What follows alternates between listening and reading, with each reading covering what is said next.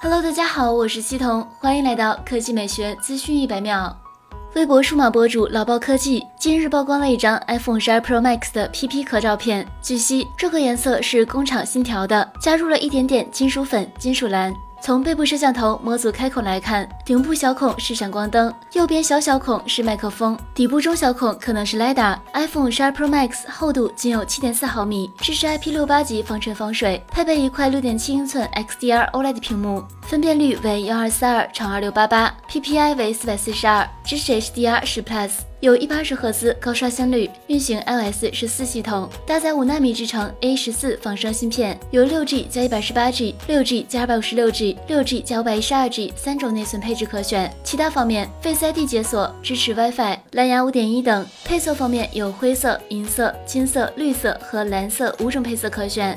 目前，三星 Note 二十系列配置很强，但反响平平。华为 Mate 四十系列仍存在变数。5G 时代的 iPhone 十二系列，或许是近年来最强势的一代 iPhone 了。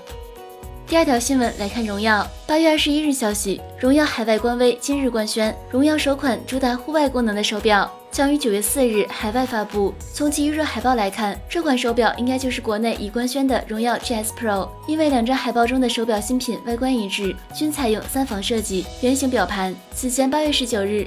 荣耀智慧生活官微宣布，荣耀手表 GS Pro 即将发布，号称从城市到户外，陪你一起探索生活中的一万种可能。与此同时，海外权威媒体 Digital Trends 爆料，荣耀 GS Pro 产品线稿上面可以看到气温、天气等元素，推测该手表具备天气预测功能，结合步数心率模块，看来是一款具备全面户外运动功能的手表。稿件中还显示，荣耀新款手表拥有基于 AI 大脑的智慧节电技术。